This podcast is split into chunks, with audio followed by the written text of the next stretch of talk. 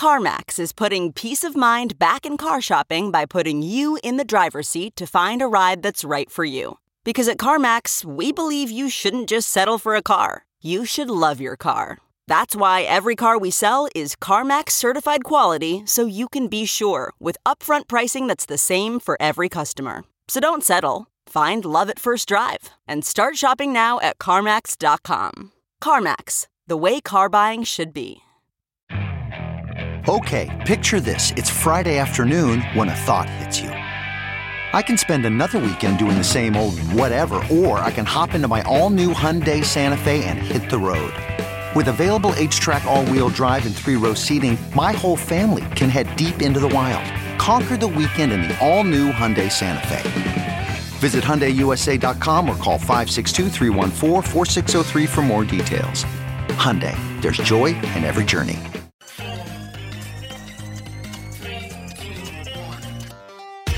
Welcome back to The Breakdown, an everyday analysis breaking down the most important stories in Bitcoin, crypto, and beyond, with your host, N L W. The Breakdown is distributed by CoinDesk. Welcome back to The Breakdown. It's Friday, January thirty-first, and today we have something special and a little bit different. Chainlink is a decentralized Oracle project. What that means, in short, is that they take real-world data and make it available for use for smart contracts. DeFi, for example, needs basically twenty-four seven access to real-time market data like prices for those applications to be able to function. Yesterday, Chainlink published price reference data for twenty-five Oracle networks, and the whole idea here is that Chainlink is taking a decentralized approach to sourcing price data so that the DeFi applications that use these price oracles aren't relying on a single centralized source. Chainlink applies the same sort of decentralized, node-powered logic that blockchains do to sourcing price data. And according to Chainlink, these Oracle networks collectively secure more than one hundred million in value in DeFi applications. So today on The Breakdown, we're going to be speaking with Chainlink founder Sergey Nazarov. Uh, but to make this even more real and put it in more context, Kain Warwick, who is the founder and C E O of Synthetix, will also be joining. Synthetix is a DeFi platform that enables decentralized derivatives exchange. Uh, so basically allowing people to short and long a variety of crypto and real-world assets, but it does it through synthetic tokens. So what does that mean? In the way that Maker users stake E T H and now other assets to mint D A I, synthetic users stake over-collateralized positions, but to mint a huge array of different what they call synths, which are basically any asset with a price feed. So that could be crypto, forex, commodities, or even new baskets such as a bundle of centralized exchange tokens. And when they've minted those synths, they can take short or long positions on them. The reason I wanted to have these two on together is that they actually have been collaborating for more than a year now. And it was the importance of price feeds that brought Synthetix together with Chainlink. Going back more than a year, these projects have been collaborating to help Synthetix move away from a centralized oracle that they spun up to uh, these decentralized price feed oracles that are built by Chainlink. So in this conversation, Kain and Sergey and I talk about one, the evolution and goals of Synthetix, two, the challenges Synthetix faced around spinning up their own oracles for price feeds, three, the history of the collaboration between Synthetix and Chainlink and how they came to work together. Four, Chainlink's approach to building decentralized oracles for this type of data and other types of data that are relevant for smart contracts. Five, Chainlink's announcement yesterday about the newly published price reference data for twenty-five Oracle networks. Six, going a little bit broader, we talk about the state of this idea of decentralization and how it has evolved and what was previously a concept is becoming operationalized. Seven, finally, we talk about one thing that gives them pause or scares them about DeFi and crypto, and one thing that makes them excited for the future. Now, one more quick note before we dive into the interview. Because we wanted to get this out as quickly as possible and as close to the news that Chainlink had yesterday, this is less edited than we normally would. It's much more raw and uncut, and just the conversation as we actually had it. So let's dive in. All right, guys, we are here with Kain Warwick from Synthetix and Sergey Nazarov from Chainlink. Guys, thank you so much for joining. Thank you. Thanks for having us. Yeah, thanks for having us. Today is going to be really fun because rather than kind of a normal, hey, you know, tell me about your project, how'd you get into crypto kind of interview, we get to have something that I think is a little bit more interesting and more dynamic, where two projects that are really pushing the boundaries of DeFi and crypto more broadly that have worked together are almost getting to share like a case study of how a collaboration has worked, how it's enabled something that wouldn't have been possible in exactly the same way without either party. And I also, I think it's a chance to get a, a, a broad view on just the state of DeFi and decentralization in general. So I'm really excited for this conversation. And where I wanted to start, I think, is Kain, if you wanted to tell us just a little bit about Synthetix, what you're building, what you're trying to do, and kind of where, where things are in the market right now for you. So we have uh, a live product. You know, it's been on Ethereum for, you know, over a year now, you know, eighteen months or so. And what that enables people to do is get exposure to different asset classes within Ethereum, within the Ethereum ecosystem. Um, so we've got a number of different assets that you can hold in the form of a token. So a gold tracking token, a silver tracking token, a bunch of different Forex tokens. We also have uh, different crypto assets that you, you know, may not be able to get exposure directly to on Ethereum. So things like B N B, for example.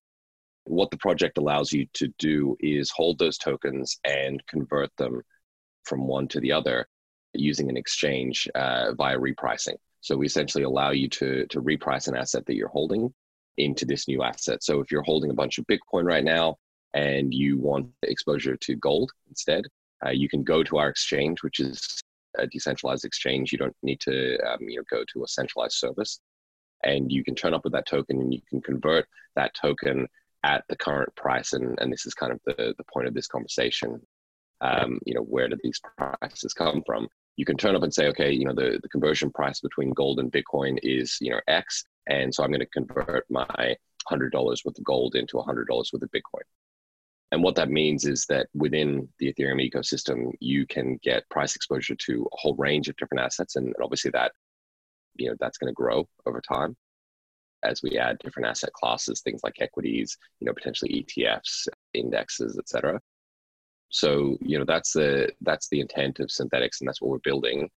And obviously it's something that is still, you know, in progress. We're, we're still working on it and still, you know, kind of growing the project. But, you know, even today you can go to Synthetix Exchange and, you know, immediately get access to, you know, over twenty different assets. So let's actually zoom it back a little bit, just because I think it's incredibly fascinating. And it's one of these projects that, like, the more I dig into, the more interesting it gets. What was the the spark of uh, motivation for it, right? Like, what is the interest that you have? And, and maybe this is kind of commentary on the larger world of just derivatives and the importance of derivatives in, you know, emerging markets like this. There's always an access component to this, right? You know, Ethereum is this sort of universal computer that people can access. And the idea that if you have every single asset class on Ethereum, then anyone in the world who has access to an internet connection, you know, can access this financial infrastructure. Um, so I think that that is, is a really critical component of it. Um, but like most startups, that wasn't necessarily the end goal that we started with. We actually started building a stablecoin back in twenty seventeen, uh, which turned out to, you know, not necessarily be a great fit for the market. And so, you know, over kind of a series of several pivots, we've moved away from this idea of a stablecoin to, you know, synthetic assets generally, and now to this idea of, you know, a synthetic asset exchange where people could come and, and trade synthetic assets. So it's been somewhat of a journey over the last couple of years to kind of get to this point. But, um, you know, we think we have something now where, you know, there's genuine product market fit and, and there's demand for it. A friend of mine actually a couple of weeks ago was just describing, he was raving about Synthetix, and he His his description was, Synthetix is Maker, if you could mint anything as well as D A I. Synthetix Exchange is BitMEX decentralized, K Y C free, on-chain with Ethereum, no slippage, no counterparty risk of an exchange shutting down, never give up your assets like you do on a, on a centralized exchange, which I thought was interesting shorthand. So I don't, I don't know if that resonates, but Uh, I, I think that's that. that's pretty amazing. Uh, is your friend looking for uh, a job in uh, marketing by any chance? Because uh, uh, yeah, that's a, a pretty a pretty apt description. I keep telling him he needs to do a podcast specifically on DeFi and, and describing uh, new products, new protocols. So I guess then the, the next question is, how has the reception been? What have you seen as you actually put this out into market? Because I think another part of this that's great for this conversation is that this is not just a, a theoretical thing, right? This is something that's live in market and you're getting feedback from users, from investors. So what are you actually seeing in the market? Yeah, so it is, as I said, a, a project that, you know, is still being built out. You know, even today in beta for the next version of Synthetix Exchange. So there's a lot of functionality that's still missing, a lot of things that's being built. And, you know, we're actually halfway through our transition, uh, our price feeds, right? Um, from, you know, our, our own centralized oracle over to Chainlink. So even that process is still, you know, somewhat in flux. But I think the the overall reception in the market is people are excited. They're excited about this idea that these pooled collateral models, and, you know, without going too deep into that, this idea that, you know, someone can turn up and they don't need to find a counterparty to be able to trade. Um, so, you know, we've seen things like Uniswap obviously employ these structures, but the idea of being able to turn up and trade directly with a contract on Ethereum as opposed to finding a counterparty to be matched with, I think is quite powerful. And that's one of the reasons why people are are so excited about, you know, the, the potential for the project. The idea that you can have a, a decentralized BitMEX that, you know, runs on Ethereum and is genuinely permissionless, which again is something that, you know, we're working towards, is pretty exciting. This may be getting a little bit in the weeds, but just for, for people who are interested, are you seeing consistent trends around the volume, right? Like what people are interested in investing in, right? What pairs they're they're trading, or, or is it all over the place? It is a little bit variable, and there's some other confounding variables in there as well, which is that, you know, being a permissionless uh, project on Ethereum, we also have an attack surface. So there are people who are always uh, trying to attack the project, you know, front running, oracle attacks, things like that. You know, there is this ongoing kind of arms race as we try and deal with some of the people that are, are you know, trying to attack the project, which does add some noise into, you know, the tracking of what is the activity that's happening on, on the exchange. But there's a pretty decent trend and growth of, you know, trading between some of the assets like uh, Maker, for example. And, uh, you know, we obviously have Link on the exchange as well. So we're seeing some of the, I guess, smaller assets, not necessarily Bitcoin or Ethereum, generate more interest uh, over the last, say, you know, two to three months. Makes sense. Okay, so now let's transition a little bit. You kind of intimated this as you were talking about what's in development. But this is obviously the type of project that requires particular infrastructure.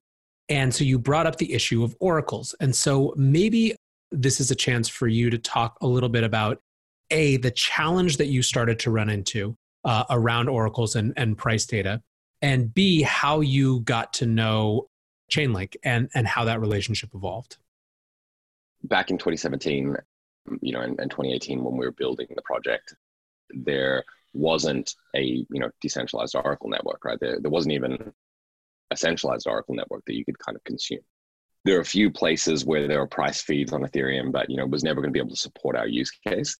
So we were kind of forced into this, you know, not ideal situation of rolling our own oracle.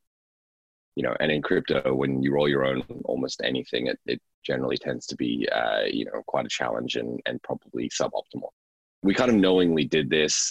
And then, you know, we sort of hoped that we'd be able to build something that was robust enough that, you know, it wouldn't break down. And then we had an incident in one of the, the price feeds uh, for the Korean won that created this, you know, attack surface. And, and there was this huge incident that needed to be, you know, essentially rolled back with the attacker. Um, you know, and I think that that was one of those moments where, you know, it became very clear that this thing that was background risk that we'd kind of accepted from, from the start when we built out the project had become kind of an existential threat to the, the project. But even before that, we were we were talking to the Chainlink team. I think, you know, it goes back maybe almost even two years that we started talking to Sergey and the team, and we made a decision that we would transition. And they've obviously worked really closely with us to kind of understand, I guess, specifically what our needs were and, and you know, how we were consuming price feeds. So it's been a long process to get here, but I think we've started the transition and, and we're close to to finalizing it and being able to shut down, you know, one of the, the major risks in the project, which is the centralized Oracle service that we run. So this is a perfect transition, I think, Sergey, to bring you in and have you explain for those who don't know a little bit more about Chainlink and what Chainlink is trying to do and the type of infrastructure it's trying to provide for projects like Synthetix. Yeah, yeah, absolutely. I mean, even before that, I just I just want to say that I think what, what Kain and Justin are are building at Synthetix in, in terms of making smart contracts go to the next stage of, of what they can actually accomplish is the thing that actually got me involved in this whole space and is really the future. So be, before I even jump into what we do, I, I think it's it's extremely exciting what, what they're building, and it's kind of the next iteration of, of what's going to come to define blockchain um, use cases and, and, and what blockchain-based infrastructure is used for in general. What oracles do is they, they basically provide data into DeFi applications like, like Kain Synthetix. Now, d- data is quite important for financial products because the financial products are essentially written around the data. So there's uh, something like a settlement price, or the, the pr- there's the price at which a trade happens, or all these kind of financial products function on the basis of um, there being an agreed upon price on which we exchange things or upon which we settle the contract. And so the accuracy of that price is, is very important because it essentially determines what, what the financial product results in.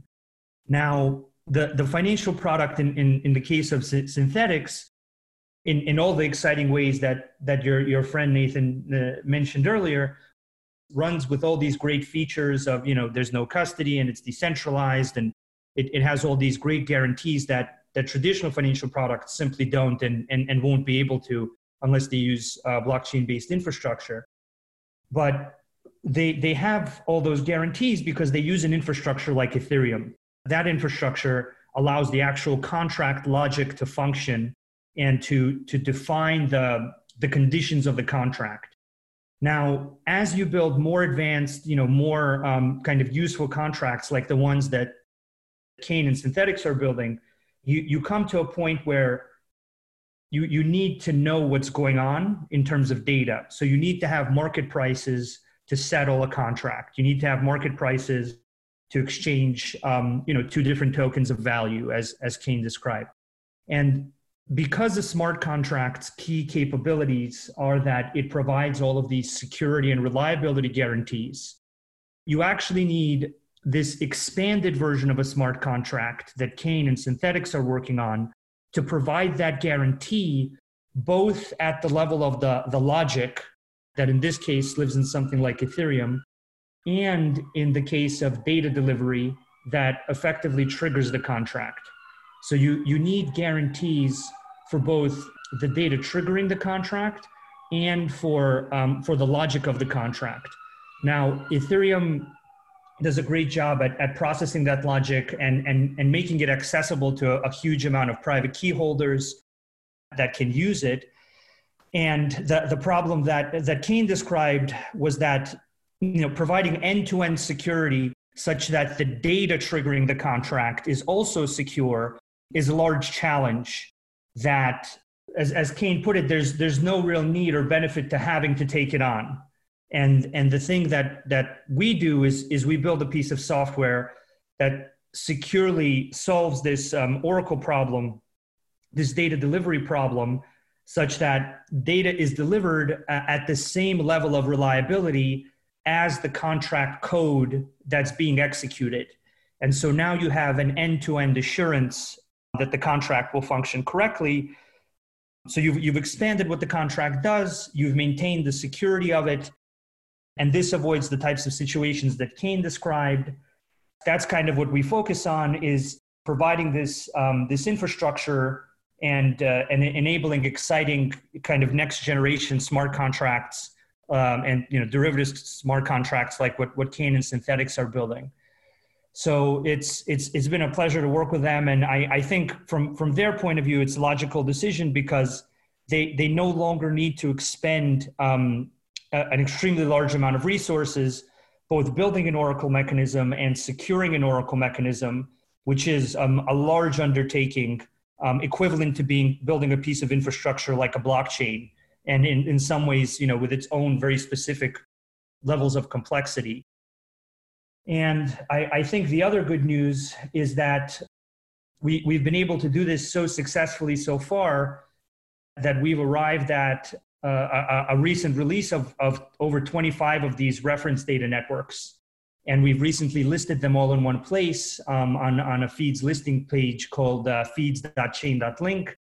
And uh, one of the things we highlight there is, is actually how, in, in addition to be, being able to solve the security problem of, of how do you successfully deliver data to um, a very efficient, high-quality smart contract like Synthetix, you, you also need to solve the, the economic problem of how are Oracle networks supported. And we're, we're very glad to say that in working with Synthetix and other great DeFi dApps, they are able to essentially pay a fraction of what it would cost them to, to put that same data on chain from a single centralized node.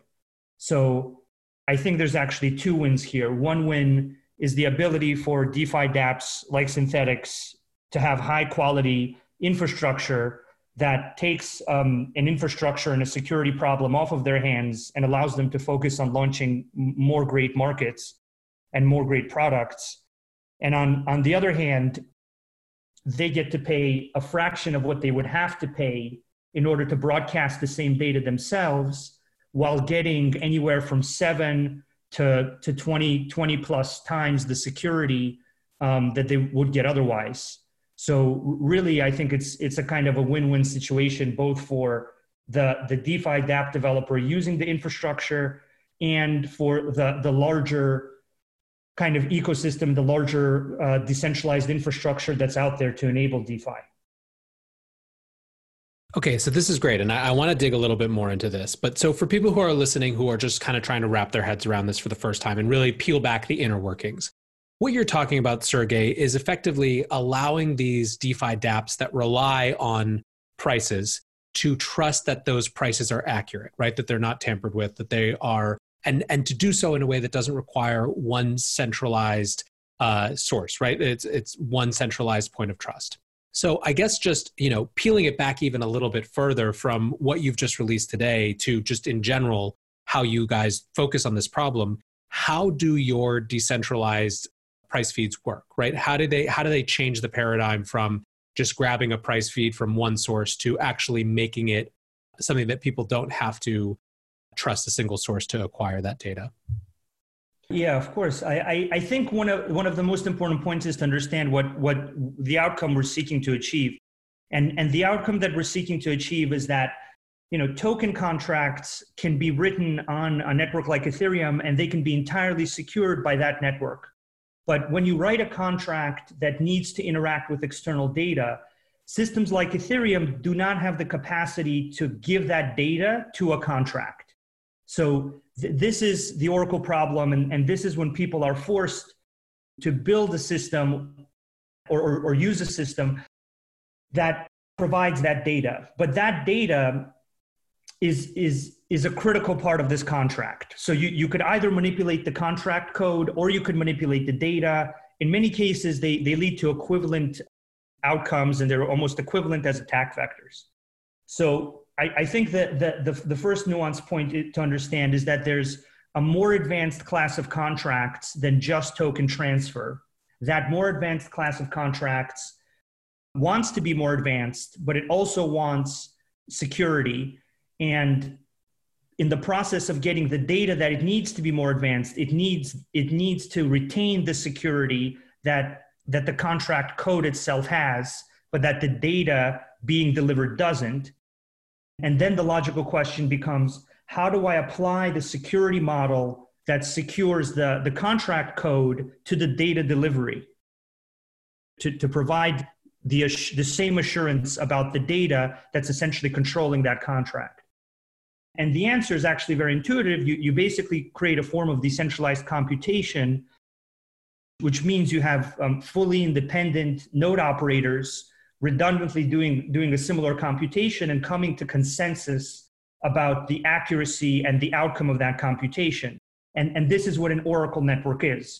An Oracle network is, is, is a collection of fully independent node operators, which uh, essentially go get data, validated across the, the, the group of fully independent node operators to the point that it's sufficiently um, accurate and sufficiently validated that it can be considered reliable enough to trigger uh, a high-value smart contract, which, um, which is guaranteed to then act on the data that it's given. And, and what we do is, is we run, well, we make a piece of software that node operators, fully independent node operators run by um, in leading DevOps and security teams in the blockchain space, some of which secure, you know, over seventy million in, in, in U S D for, for various staking protocols. Right now, the networks that, that we have um, that we have live, the Oracle networks we have live, I think at this point, they secure over one hundred fifty million in DeFi on, uh, on Ethereum alone. And then, you know, there's other amounts in, in, in other environments. And uh, I, I think that the, the answer to your question is that we're, we're taking decentralized computation as a security model. We're applying it to the retrieval and validation of data such that uh, a group of fully independent node operators guarantees the correctness of data to a sufficiently high degree that it can be accepted as secure by something as secure as Kain's uh, Synthetix uh, smart contract code. And once you give people the ability to have both the ability to write the code and the ability to interact with all the external data that they need for the code to um, you know, know about significant market events or IoT events or, or, or any collection of, of external data, um, I think what, what the combination of those two capabilities does is it, is it greatly expands what people can build. And, and that's kind of our goal is, is, is to enable great teams like Kain and Kain's and, and Synthetix to, to really build something that, um, that, that isn't just about token movement. It's about creating a contract that is secure end to end, but also interacts with, with market prices in the real world in, in, a, in a more meaningful, more useful way. And I, and I think that's being, I'm, I'm very, I'm thrilled to see that being proven out in the case of Synthetix through all the usage they have. And I, you know, I, I think it, I think it makes complete sense to me. Just to, to jump in here, uh, you know, I think we, our project comes from this kind of pre, uh, you know, pre-history phase of, of Ethereum in the sense that like you couldn't consume this data unless you built your own infrastructure to, to get it on, on the blockchain, right? And I talk to a lot of teams, uh, you know, small teams that are, are starting to build things today. I think we are seeing a shift now where it, there is just this expectation that this data exists, right? Um, and, you know, that, that it will be there, that it will be available, and that they will be able to just consume it. And I think that that's really exciting, you know, to sort of see because we we didn't have that. Um, you know, we're only talking, you know, months or years uh, in terms of, you know, when we started this process. So uh, it is really exciting to see this. And, and I think we're just going to see a, a proliferation of different Um, you know, ways that people are going to consume and, and implement uh, this combination of, you know, computation and, and data access. So it's really exciting, obviously, for us as a project to have access to this now and to be making this transition and, and remove this attack vector and risk. Um, but I think, you know, as a, an Ethereum user myself, uh, you know, I'm really excited to see all of the new stuff that's, that's already being built um, and, and starting to emerge. It's, it's really cool. Yeah, I mean, I think in some ways, and I don't know if you guys would agree with this characterization, but I feel like one of the more important shifts over the last couple of years is moving from speaking the language of decentralization to actually operationalizing decentralization, which I think is a lot of what you guys are talking about, what you spent so much time on. And I guess that brings up for me a question of just uh, maybe zooming out even farther from your projects and, and the collaboration that you've had. Um, how do you see the state of decentralization, and, and maybe just we can limit it to DeFi right now? You know, it's a, it's something that is obviously one of the most important uh, areas of development, one of the most um, focused on areas of, of development and building and experimentation in the crypto markets. But, you know, how far along are we? How early are we? Just for, again, this is uh, assuming that not everyone is as thick in the weeds of DeFi as uh, as some of us are. Yeah, I'm, I mean, I'm happy to start because, uh, you know, we we get this uh, question a lot, right? You know, how decentralized is Synthetix? And, and I think one of the challenges with DeFi is that you know, a project or a system is only, you know, decentralized uh, or is, is only as decentralized as the most centralized component, right? Um, and, and Sergey kind of alluded to this, that it doesn't matter what the attack vector is, if the ultimate, you know, uh, end state is that, you know, funds are, are stolen or, uh, or compromised, then, um, you know, that it, it's kind of irrelevant, right? And so, you know, if the attack vector is that there's some centralized component that the team controls, right? And, and this actually uh, came up yesterday where um, someone reached out to me and, and said, you know, is there a list of kind of uh, functions that the team has, you know, in terms of uh, of what it can do, what it can control within smart contracts? Um, and my answer was kind of no, because we actually have total control essentially um, to uh, you know, redeploy the contracts and re- redeploy the logic. So so long as that is the case, um, you know, the the system is extremely centralized. Um, but the interesting thing about that is that um, you know, we've we've kind of accepted that so long as we were controlling the oracle, Uh, having that centralized control of the, the contract logic uh, is, you know, not really an additional attack vector, right? The, the, end, the end result is the same. Um, and so one of the really important uh, things I think, you know, that's coming up for us is we will reach this point where we have actually handed over, uh, you know, the control of the, the data feeds uh, to the Chainlink node operators. And, and just as an aside, it's been really crazy. In the last like month, Uh, I've had four or five different conversations where I'm talking to someone who's building a, a really interesting project, and they uh, actually throw out there, oh, by the way, I'm actually operating uh, one of the nodes that's uh, feeding some of the Synthetix uh, data feeds.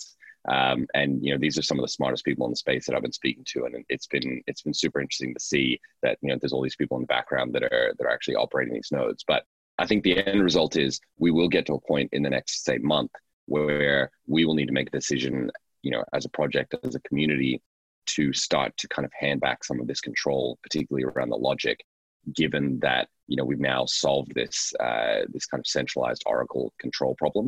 Um, and so I think it's going to be a challenge that a lot of projects are going to, to, you know, need to grapple with is, you know, how much control should we have? How decentralized should we be? What is the process of slowly decentralizing?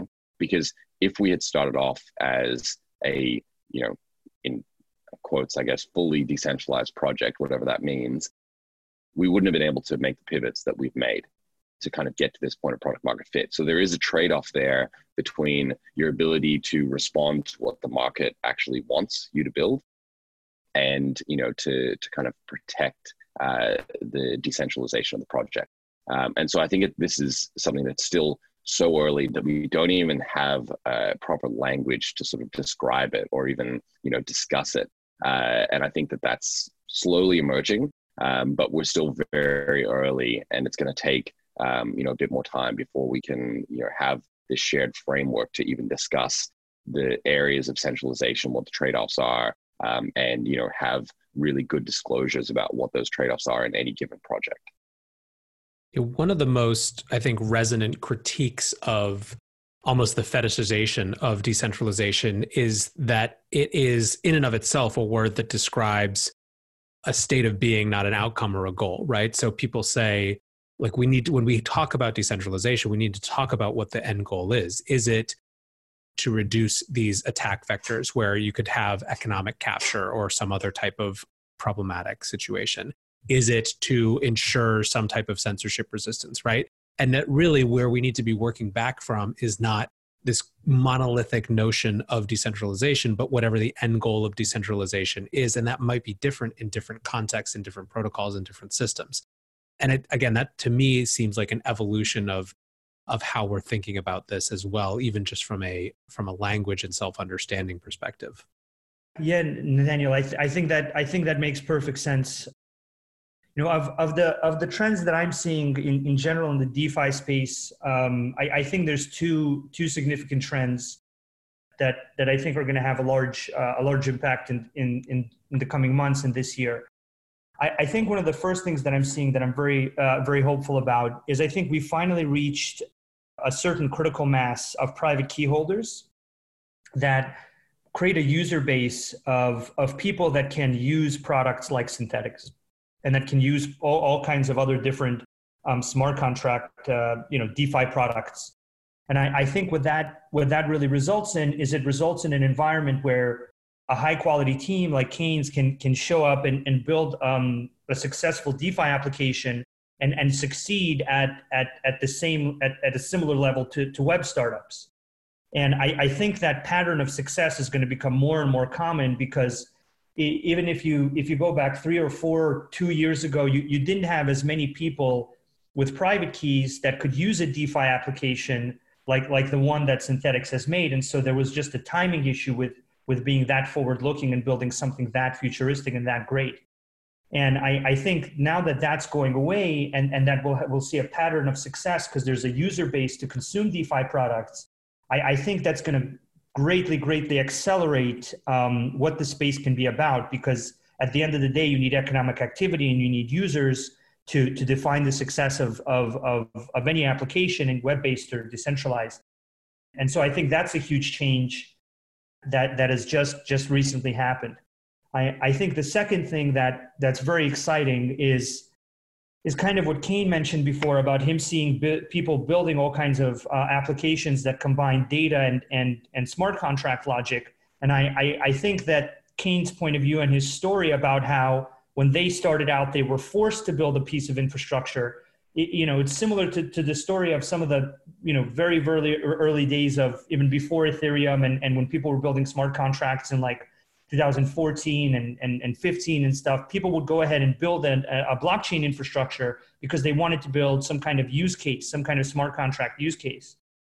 And I, I think the reality is that if there's a data-rich environment with a lot of inputs and outputs, similar to the environment that web developers build, uh, quickly build web applications and, and quickly iterate those on those web applications. And if, if, if the decentralized kind of application and the, the, the smart contract in, environment where developers build all these DeFi dApps can, can be a place where people can very quickly both write the logic of the contract and get all the inputs and outputs. So all the data and all the payment capabilities. Uh, I think what we'll see, you know, and putting that together with the user base that can consume whatever they make, Um, I, I think what you'll see is you'll see a, a, a much greater speed of iteration and a lot of people launching more, more expansive and, and, and just all kinds of different products quicker, which when, once again, when coupled with that new user base uh, that, that can consume those products in a sufficiently large quantity to make them successful, I, I think it's the type of thing that, that can come together to, to help redefine our space into, into, you know, decentralized finance. There's successful decentralized finance companies.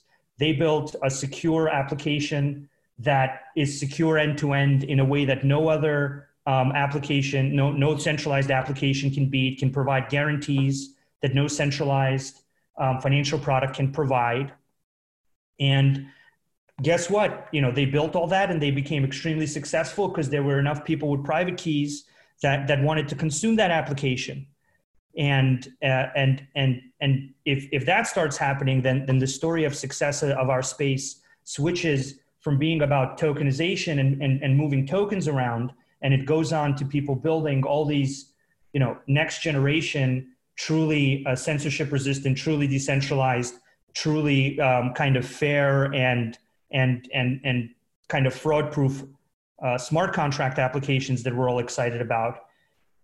And, and that's, I mean, that's the really exciting thing from my point of view, is that the space could, could quickly become about, um, about that type of economic activity, about those types of applications be, between these two dynamics, which is, which is what I'm very excited to see. So I wanted this, I think this conversation has been super interesting. Um, we could talk for a lot longer on so many ins and outs of uh, the particular projects that you guys have, but also the industry as a whole. But where I wanted to leave this maybe is, is just uh, put you guys on the spot a little bit. So I'm really interested in two things. First is um, something that uh, that keeps you up at night when you think about you know, the, the, the, what's still to be built and the challenges that, uh, that either your particular project or just the, the DeFi space in general uh, uh, are facing. But then second, um, I'd love to hear something that uh, fills you with optimism, that makes you excited. And I, you know, Sergey, I feel free to cheat and, and kind of go into a little bit of what you were just saying, because I think you almost answered this and kind of inspired the question, but what's one thing that is, uh, is, is really stressful and, and maybe something that we just need to be really diligent about being level-headed and, and clear-eyed about? And what's one thing that gives you a lot of optimism for the future of DeFi or, or other parts of crypto? Uh, yeah, I'm, I'm happy to, to jump in here. Um, I think something that, um, you know, concerns me, and, and I know, uh, you know, Nathaniel, you, you touch on this uh, quite often, um, you know, in a number of different places, uh, is, you know, the, the potential for the, the impact or the response, I guess, if Uh, you know, what Sergey was describing starts to happen, right? You know, if we start to get this inflection point where there's all these users flooding in, there's all these different use cases, all these uh, these great new products emerging, um, you know, people are, you know, regulators, whoever, are going to step in and, and say, well, hang on a second, we want to have a bit more control here. And so I think uh, one of the sort of uh, patterns that uh, has been, you know, implemented over the last four or five years is this idea of having foundations that operate these networks, right? And, you know, we have a, a similar pattern, and it's a, a pattern that I think exposes a project to, you know, regulatory capture in a way that is is not ideal. Um, and so we're actually going through this process of unwinding this and, and moving away from this idea of having, you know, a single entity that maybe governs the system and moving more towards like a, a DAO-like framework. And so that's that's something that definitely worries me, is, you know, that we have a, I think, a window of opportunity, you know, over the next maybe six to twelve months, where we can get the governance structures right um, for these types of projects to ensure that they are sufficiently decentralized. And then I, I think the thing that makes me optimistic is that, you know, I talk to a, a lot of, you know, small teams of, you know, two, three, four people that are working on incredible projects that I think are really going to drive some of this, you know, user demand. And, you know, the, the exist there is this latent demand there.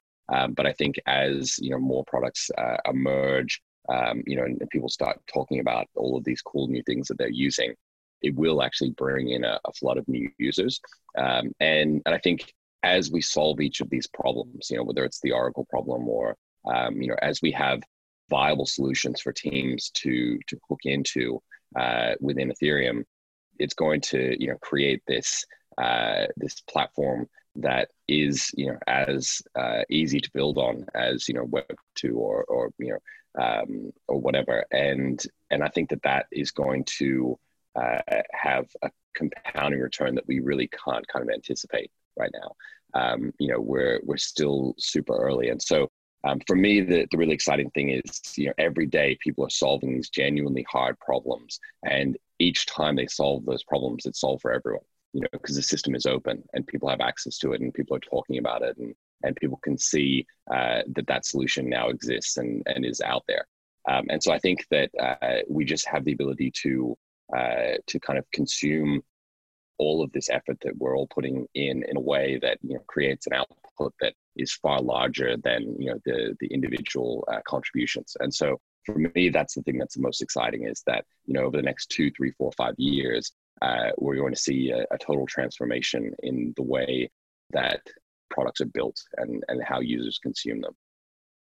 Yeah, you know, I, I think it's interesting. One of the The things that I've shared occasionally on Twitter and on this podcast, which I don't know if it's a contrary opinion or not, I guess it depends on who you ask, is that I actually think that the state of new user adoption is is in an awesome place as it relates to DeFi, right? In the sense that we're not out actively recruiting uh, tons of new people into the space, but rather building these things which we're all dogfooding and that are, are early adopter driven, Uh, from people who have a proper sense of the risk involved and the technical complexity involved, to, as you pointed out, sequentially work kind of one by one through these issues.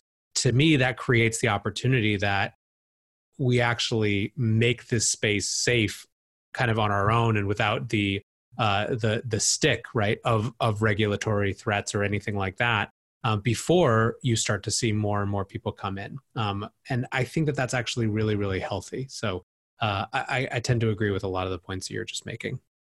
Yeah, I agree. I, you know, I think that that is something that uh, makes us a little bit safer.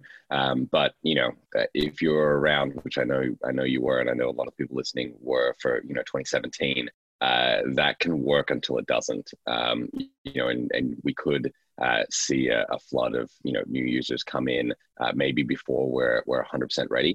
Um, so that is something that I, I think you know there is an onus on all of us building right now to to really try to kind of Uh, put as much structure around this stuff as we possibly can. Um, but, you know, uh, it's it's also exciting to see, you know, uh, how much is being built. Absolutely. All right, Sergey, you're up. One thing that makes you excited and one thing that makes you nervous, I guess, uh, in, in whatever order you'd like to tackle them. Yeah, so I, I think the, the thing that makes me a little bit nervous, or the thing that, I, that, I'm, that I'm very eager to see kind of, is that um, there's on-chain privacy. So I, I, I've been you know, looking at on-chain privacy, whether it's through homomorphic encryption or zero-knowledge proofs or, or any number of, of, of combined approaches, or even trusted execution environments, where in, in the real world, in like the traditional world, contract privacy for even all these really complex contracts is extremely important. There's certain contracts that they have to stay private by law because because they could affect some kind of trading trading uh, volume or something in, in, you know, that's very common in, in, in global shipping. Insurance contracts need to stay private. A, a whole bunch of financial product contracts needs to stay private. So I, I think that the things that, that people are working on right now are kind of um, scalability is a big topic because because you have people in, in gaming and certain use cases that are hitting the real limits of of uh, of existing systems. So scalability is a big topic. We're very focused on the Oracle problem because it expands uh, what smart contracts can do while retaining their security, which uh, which kind of goes to redefine the space towards towards all these use cases like um, you know decentralized finance, insurance, uh, shipping, all, all all these use cases. But I, I think the thing that I'm also very worried about, and the thing that I think also needs to fall into place, is the ability for contract uh, terms and contract outcomes to remain private, because that, that is just a, a fundamental requirement that, that many of the digital agreements that we're trying to replace have. Now, I've, I've seen a number of things happen there, and I've, I've, seen, I've seen some progress with zero-knowledge proofs, and I've seen some interesting things with trusted execution environments, and And we actually have some work that we've done where you can do some computation in an Oracle, and that can help create some privacy and, you know, these, these types of things. But I, I think generally speaking, on-chain privacy is, is, is, is a big, big piece to this, to this puzzle for, for true large-scale mainstream adoption, which I think is going to happen, uh, whether it's through zero-knowledge or homomorphic encryption or any, any, any collection of other approaches. Now, the, the thing that I'm, I am very excited about is, um, is kind of echoing what, what Kain and you have been saying, is that uh, I'm, you know, I, I've been building smart contracts in this space for, for many, many, many years. Kain has been building them for many years. A, a number of people have been building um, smart contracts that aren't about token generation.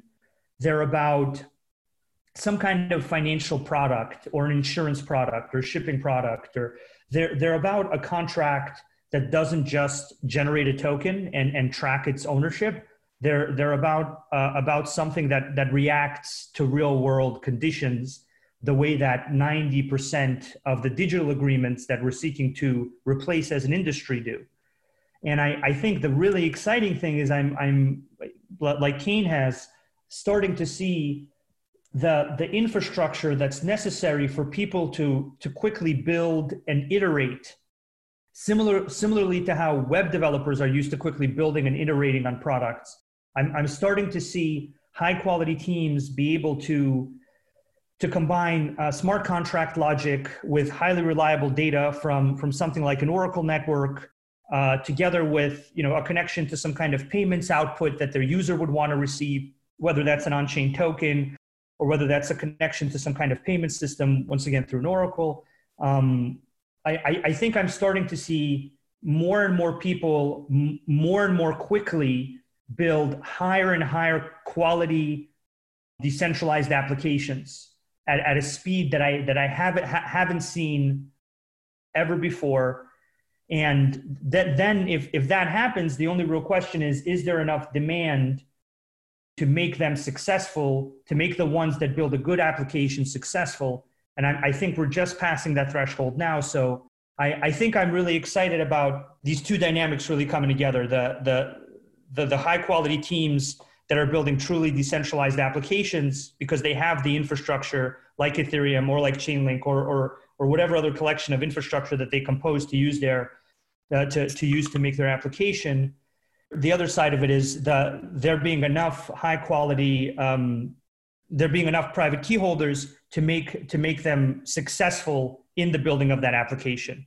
So I, I, I think those two dynamics coming together show me a, show me a world where not only did somebody build a great DeFi application, but they, they also achieved a, a level of success that justifies other people building more DeFi applications, which is how I think we, we go to a world where we're building smart contracts that are about all these, all these useful types of interactions with the real world, uh, the way that digital agreements are today. And I, I think that's when we, we start to really, um, as an industry, take hold of of of of of our of, of a relevant amount of of ownership of, of of basically contract activity out there in the real world. Love it. All right, guys. Kain, Sergey, thank you so much for your time today. Like I said, I think we could talk about this for hours, but I really appreciate you guys joining, and uh, I'm excited to see what you guys build both independently and through continued collaborations. Thank you for having um, having uh, us on the show. I really appreciate it. Yeah, it was it was good fun. Thanks a lot. So there you have it. Regular listeners of The Breakdown will know that my interests tend to be on the highest macro levels of just about anything we talk about. So I was excited in that context to hear about what both Kain and Sergey think around this concept of where decentralization is today and what makes them nervous and optimistic about the future of decentralization and DeFi and crypto more broadly. But I also think that when it comes to DeFi, a lot of the really important stuff to be paying attention to is, in fact, in the details. The word decentralization is right there in the name, right? But it doesn't matter if some big part of the system, like the price feeds, is centralized. So I really appreciated, for that reason, being able to go a little bit deeper into the weeds with, with Kain and Sergey. These projects represent some of the most on the edge leading indicators of where DeFi might go in the future, as well as some of the core infrastructure that is being built to enable those and other types of futures. So I hope that you enjoyed this conversation. Let me know how you like the episode. Let me know how you like this multi-guest format. Uh, hit me up at N L W on Twitter, N L W dot substack dot com for the newsletter where you can get the breakdown every single day to your inbox, or subscribe on iTunes or Spotify or wherever you listen. And as always, guys, thank you for listening and hope you have an awesome weekend. I will chat with you again on Monday. Peace. Ah, spring. Nothing like the world progressing towards summer to inspire your own progress. That's what life's all about, in your career, relationships, and your finances. Let's talk about that last one. With the Chime Secured Credit Builder Visa Credit Card, it's easy to start building credit with everyday purchases and regular on-time payments with no annual fees or interest. So your weekly grocery run can feel even more productive, and that morning coffee can taste like a little victory. And if your credit scores grow, so could your opportunities to get lower rates on loans, like for a new ride or finally having a home to call your own. Sounds like progress, right? With Chime's secure credit card, you can start improving your credit scores right away. Get started today at chime.com slash build. That's chime.com slash build. Chime feels like progress. The Chime Credit Builder Visa Credit Card is issued by the Bancorp Bank N A or Stride Bank N A, members F D I C. Out-of-network A T M withdrawal and O T C advance fees may apply. Terms and conditions apply. Go to chime.com slash disclosures for details.